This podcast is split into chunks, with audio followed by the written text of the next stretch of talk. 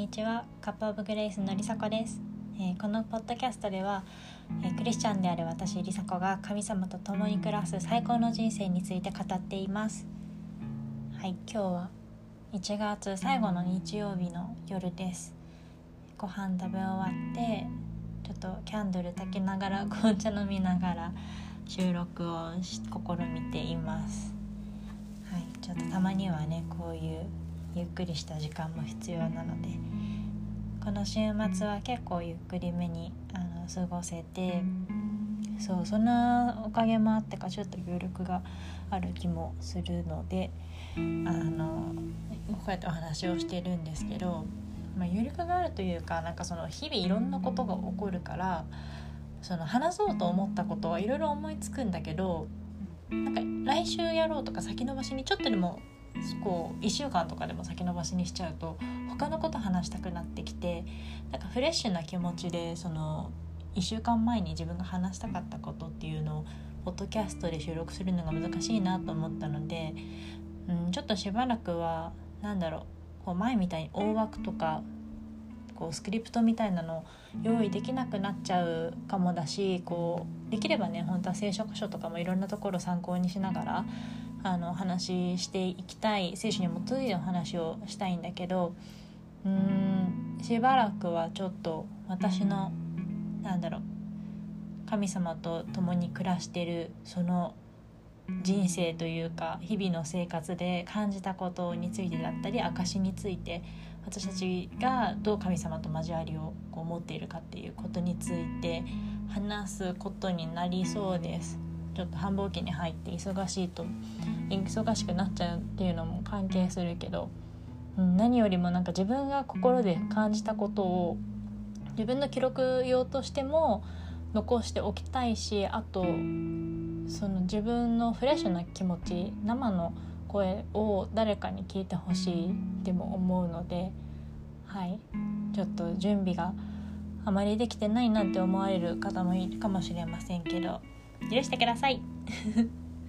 はい、えーと、今日は何についてお話ししようとしてるかというと,、えーと、神様は話すよっていうことについて話したくて。であのうんこれを聞いてくれてる皆さんに今神様私が話すよって言った時に2つ多分思ったこと2パターン思うことあると思うんですけど1つは、まあ、クリスチャンの人だったらうんそうだよって思うと思うしノンクリスチャンの人だったらもしかしたらこうこの人は何言ってるんだろうって 思うかもしれないんですけどそう神様って話すし私たち神様とお話しすることができるんですっていうのを今日はお話私が、えーと、お話なんかお話の話でいっぱいになっちゃうけどそう今日はそのことについて語ろうと思います。えー、っとまずちょっと聖書箇所をいくつかあの読んでいきたいんですけど、うん、神様が聖書の中でこうどうなんだろう神様のご人格神様人格があるんですね。でそれその人格が聖書の中でどう見えてくるかっていうのをもうすごく簡単に紹介したいと思っていてで最初はもうやっぱりあの最初の聖書の一番最初の創世記創世紀の一章って神様がこの世界を作った時のことが書いてあるんですけどそこで神様の言葉が早速出てきます。早速神様が話してるってことですね。えっ、ー、と創世紀の一章の3節にあります。神は仰せられた光あれ。すると光があった。はい。えっ、ー、とこれは神様が天地を創造される時にまず最初光を作ってこれが天地創造の第一日で、えー、と2日目とかからもどんどんどんどんいろんなものを増やしていってこの世界が出来上がって人間が作られるところです。で天地ができたところで人間が作られて最初の人はアダムでその後イブが作られるんですけども彼らも神様とお話をすることができていたんですね。でしかもその神様が作った神の国は神と人とが共に暮らしてる一緒に生活してるのでそのアダムとエブは神様がその歩く音を聞いたっていうことも漱石に書いてありますそうこれここの箇所を読む時私あの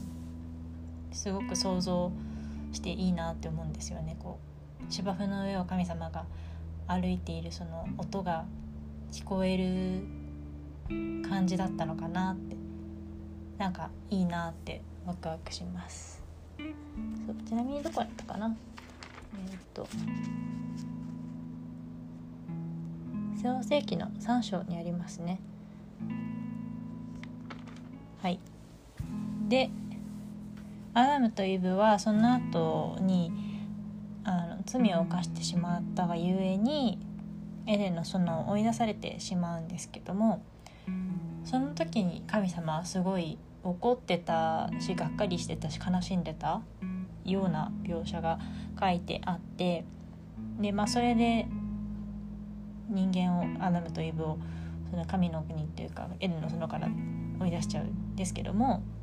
そこで絶交したわけじゃなくて神と人間の関係っていうのは続いていっています。で私が好きな創世記の十人章にあるあの聖書箇所には、えー、神様がアブラハムっていう神様が選んだ、えー、人に対してはっきり語っているシーンが書いてあります。えー、読みます。12章1節から3節。主はアブラムに言われた。あアブラムはアブラハムの前の名前です。主はアブラムに言われた。あなたはあなたの土地あなたの親族あなたの父の家を離れて私が示す地へ行きなさい。そうすれば私はあなたを大いなる国民国民とし失礼しました。大いなる国民としあなたを祝福しあなたの名を大いなるものとする。あなたは祝福となりなさい。私はあなたを祝福する者を祝福しあなたを呪う者を呪う。地のすべての部族はあなたによって祝福される。でこの後にそのうんこの時はなんか結構アブラハムと神様が対話してるシーンっていうのはたくさん出てくるんですけどまあみんながみんな確かに神様と話してるような描写は聖書の中ではなくてうん神様が選んだ民であるイスラエルの民でその中でも神様が選んだえ、ー、と何て言うんだろう祭司っていうかその神様と人とをこう結ぶ間に立つ人っていうのが立てられていてその人を通してこう神様と人とが話したり神様が伝えようとしてることを人間がこう聞いたりっていうことができています。でその後にもこう預言者が起こされていくこともありました。そうイザヤとかね。でここで読みたいのが、えー、マルコの福音書マルコによる福音書の一節を読みます間違えました一章のどこだ？2節から3節まで読みます預言者イザヤの書にこのように書かれている「見よ私は私の使いをあなたの前に使わす。彼はあなたの道を備える。荒野で叫ぶ者の声がする。主の道を用意せよ。主の通られる道をまっすぐにせよ」はい。これは、えー、神様が、えー、神様が後にこの地に使わせてくださったイエス様のことを、え、予言している預言者イザヤにイザヤを通して神様が話しているシーンです。でこうやってあの人と神っていうのは関係をずっと今までもどうにかこうにか持ってていてで会話ができていてで神様には人格があるっていうことが聖書を通して分かります神様は時に人間の不従順だったり罪深さに対して怒ったりもしますし、えー、人間が神様の御心にかなうようなことをした時には喜んでくださるしあと神様めちゃくちゃ人間のこと大好きなのでそうあのやっぱ創造主人間を作ってくださったからこそすごい私たちの細部まで全部愛してくれていてもうめっちゃ好きって言ってくれてる。どんなに私がうざいと うざいであろうとどんなにうんなんか出来損ないであろうと神様の目には私たちはすごく尊く見えていて本当に愛してやまないって思ってくださっているそういう人格を神様は持ってくださっています。でなのであのよくなんか歌詞とかにあの日本語の歌の歌詞恋愛ソングとかに「神様って意地悪」みたいなセリフがあるセリフというかそういう歌詞の部分ある時たまにあると思うんですけどあれめっちゃ嘘で 神様意地悪じゃないんですよ。神様って人間のことをすごい大好きで愛してるから一人一人をこう特別に作っていて一人一人に対してちゃんとご計画があって神様にとって神様が見る私たちにとってベストなものをいつも与えてくださっているからそう神様は意地悪な方ではありません。で私たちこの現代社現代社会で私たちが私たちクリスチャンがね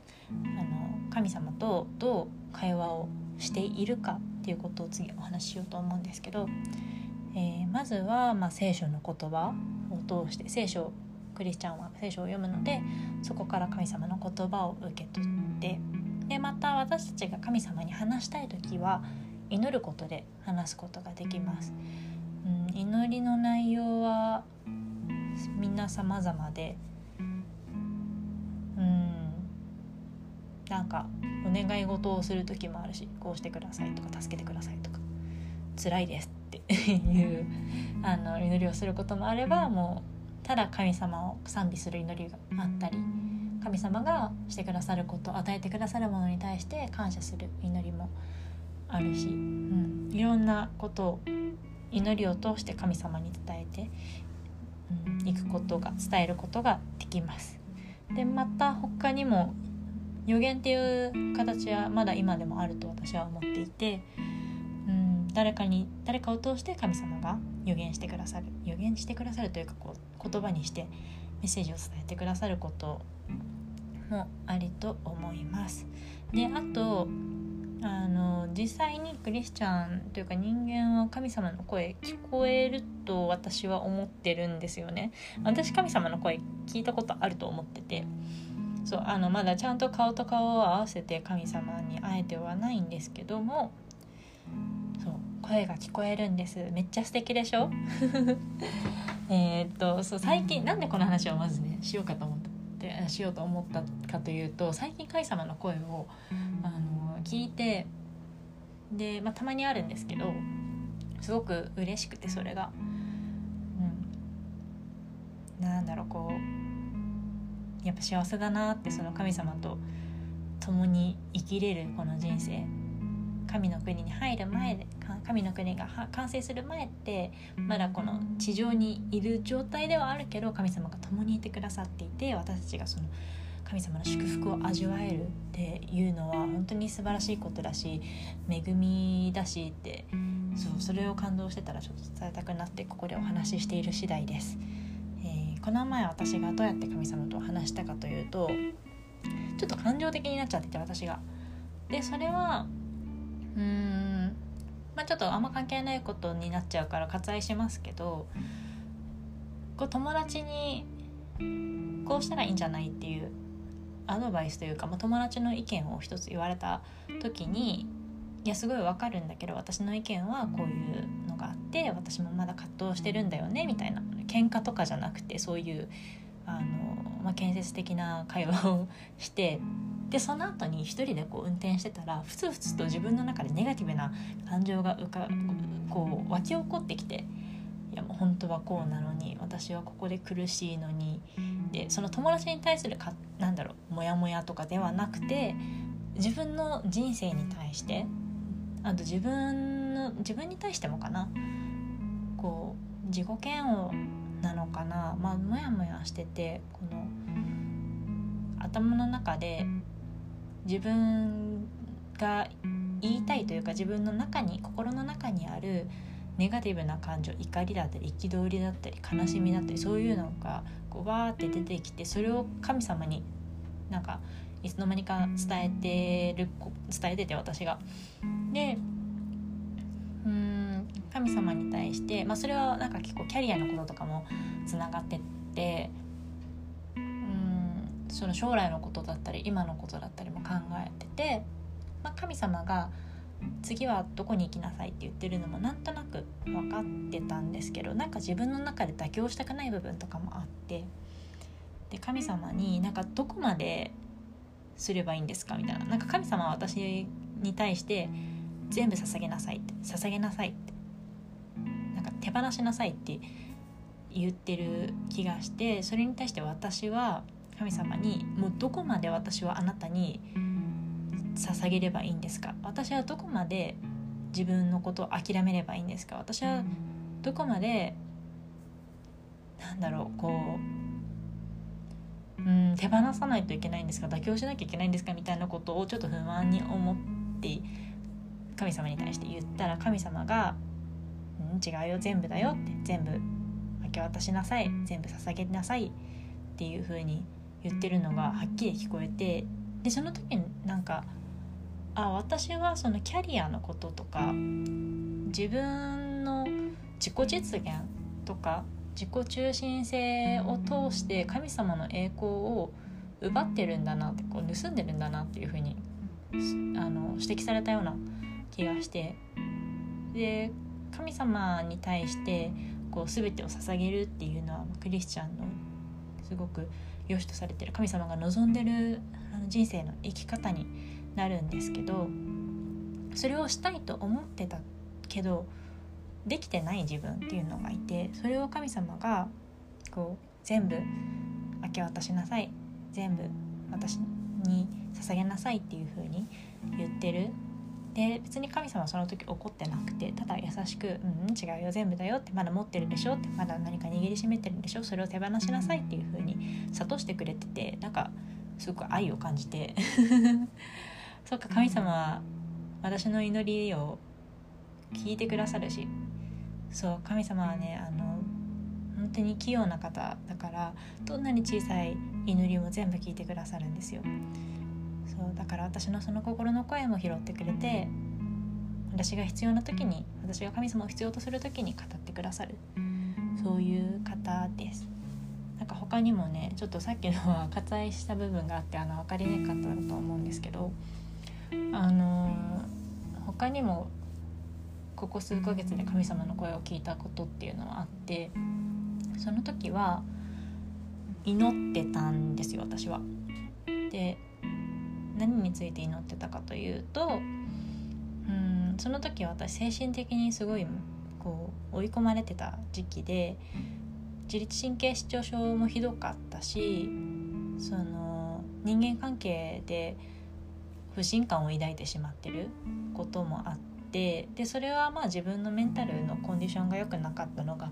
一つ大きな理由だしあとサタンのね働きもあると思う。サタンがいろんなこと吹き込んできて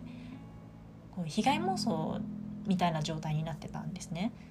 言われてもない言葉をこう友達がそういうふうに言ってるんじゃないか思ってるんじゃないかっていうふうに